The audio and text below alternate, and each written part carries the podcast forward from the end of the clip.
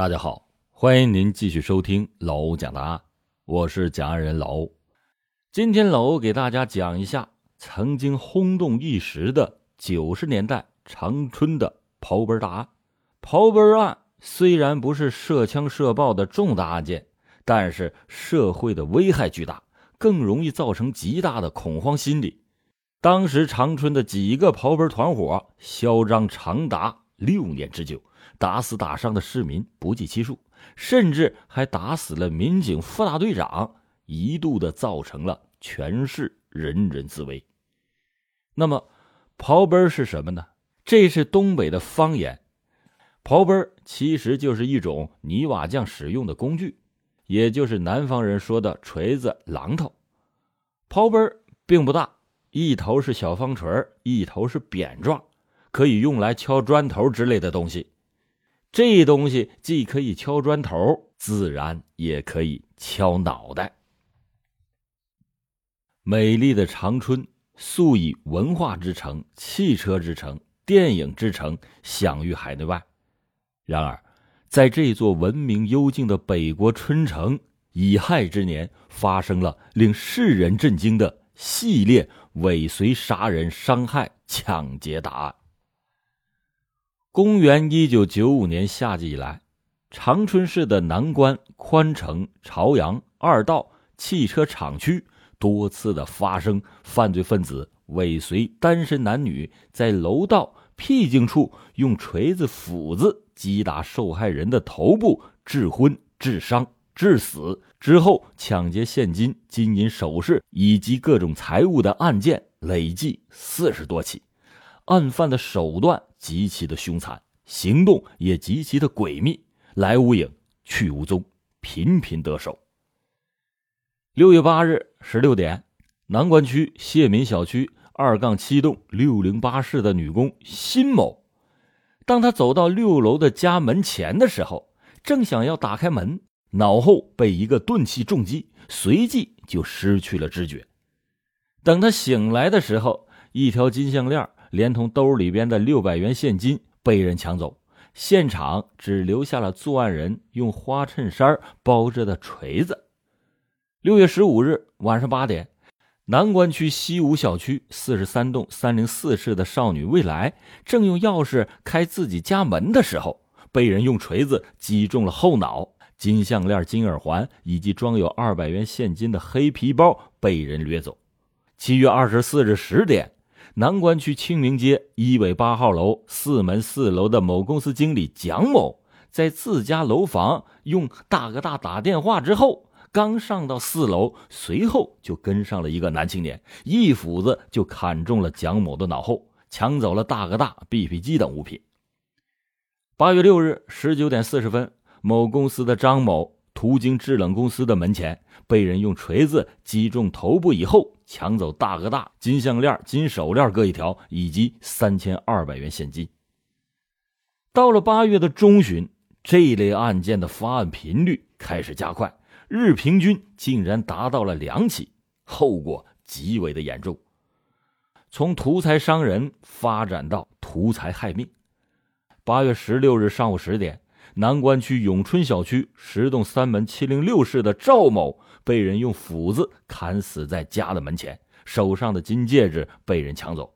八月十八日上午，福寿小区七栋一门的少女田某被人用斧子砍死在家门前，金项链、金戒指都被抢走。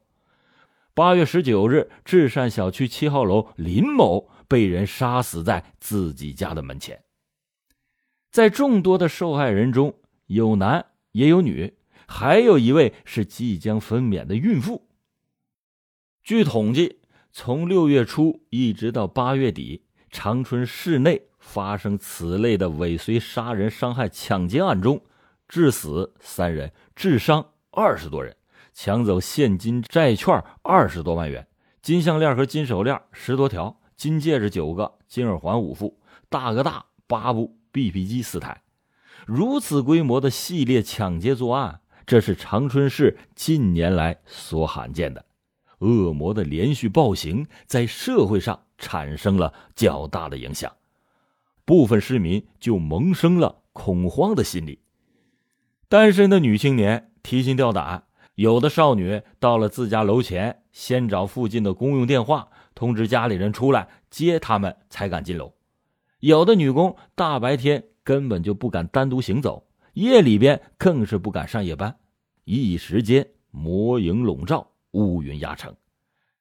对这一类尾随杀人抢劫案件，大家称之为“刨本案”。当时的街头巷尾是议论纷纷。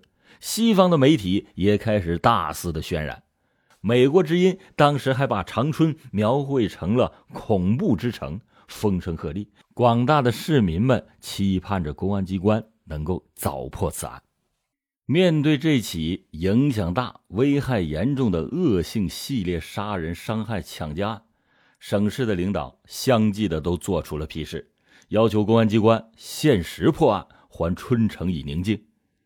省厅市局也是高度的重视，并且把此案列为了九五长春市的第一号公案。长春市公安局的领导表示，此案不破，愧对市民；此恶不除，城无宁日。市局就迅速的成立了专案指挥部，以刑警支队为主，各个区分局、不分单位、不分警种，全力以赴，协同作战，误破此案。专案指挥部协调了各部门，召开专门会议，组织进行案件串并，细致刻画案犯的人形特征。经过反复的分析和现场的复勘，上述的案件作案工具、作案手段、侵害对象、痕迹物证基本相同。根据现场痕迹推断，这数十起恶性大案系一伙罪犯团伙所为。其中一名主犯年龄大概在二十五到二十八岁之间。身高体壮，应以本地区口音，有前科劣迹者面大些，并且有继续作案的可能。根据这些情况，指挥部立即的做出了如下的布置：以市内各区为重点，摸查排除此团伙的犯罪嫌疑人，每天出动警力数百人次以上，一场正义与邪恶的较量由此展开。八月二十五日，南关方面传来信息。有人用系列抢劫案中的一部被抢的大哥大通了电话。市局会同南关分局查明了这个大哥大是榆树市陈立武卖给打电话人的。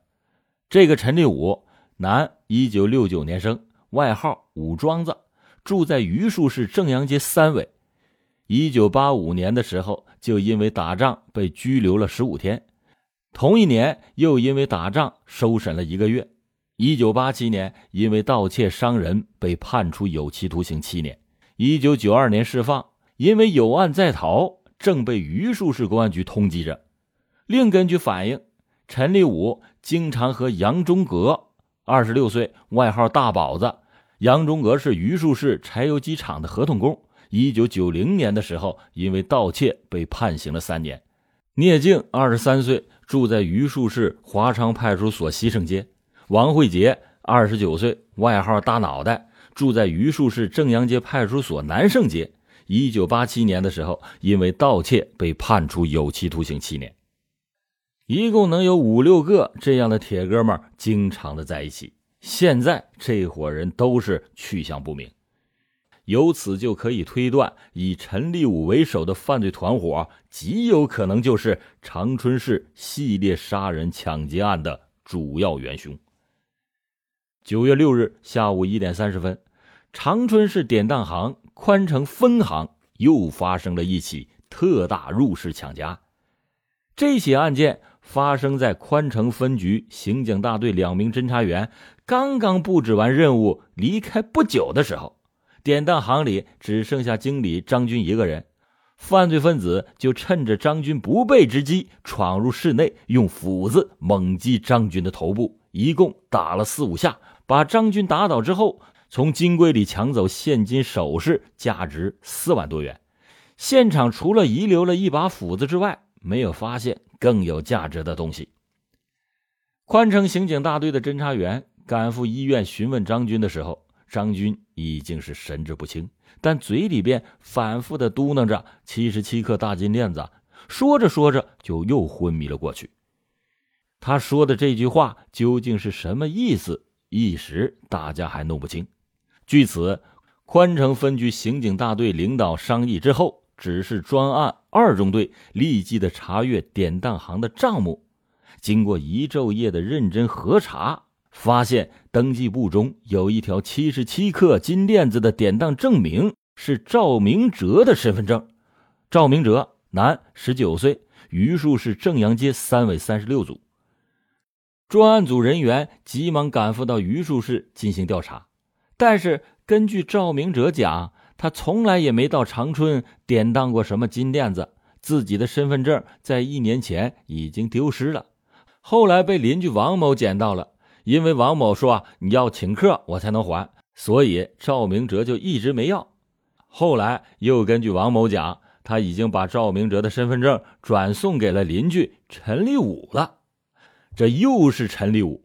如果八月二十五日南关方面推断系列抢劫案和陈立武有关，或者是作案可能极大，那么九月六日宽城典当行特大抢劫案的作案过程、作案手段，可以进一步证明长春系列抢劫案应该是陈立武等人所为。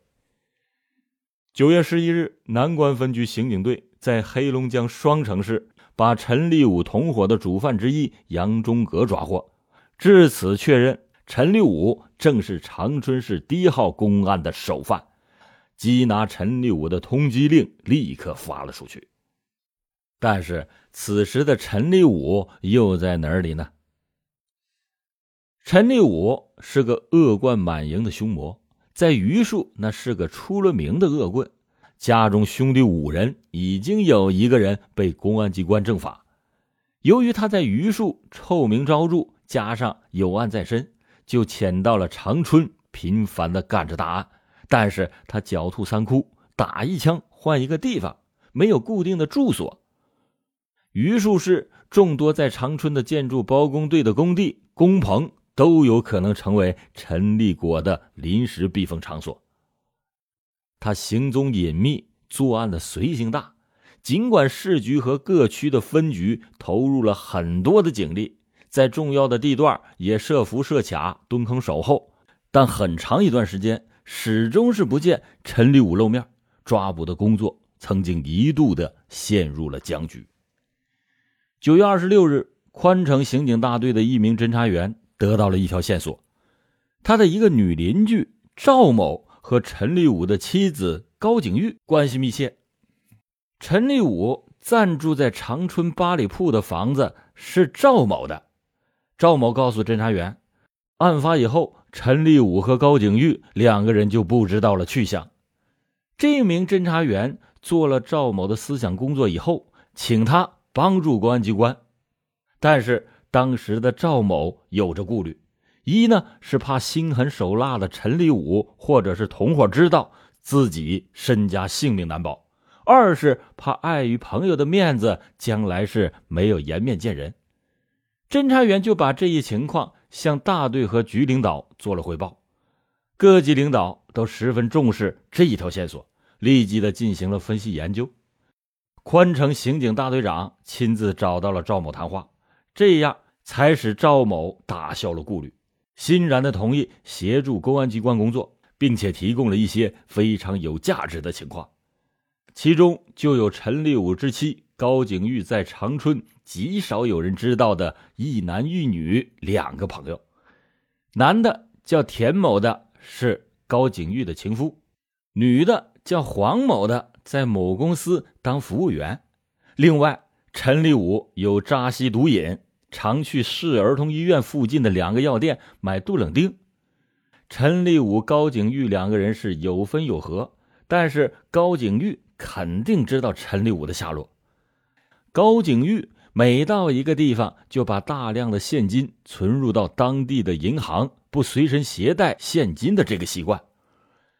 根据赵某提供的这些情况，大队领导就把其误建为专案特情，并且交代他。工作任务，交给他应变的对策和方式方法，同时又根据赵某的反应，把田某传唤到了刑警大队，对田某摆明了利弊，指出来陈立武是一个杀人狂，下一个目标就是你田某，这就使田某对陈立武是既怕又恨，产生了强烈的恐惧感和求生欲，开始寻求公安机关的保护，并且愿意为警方工作。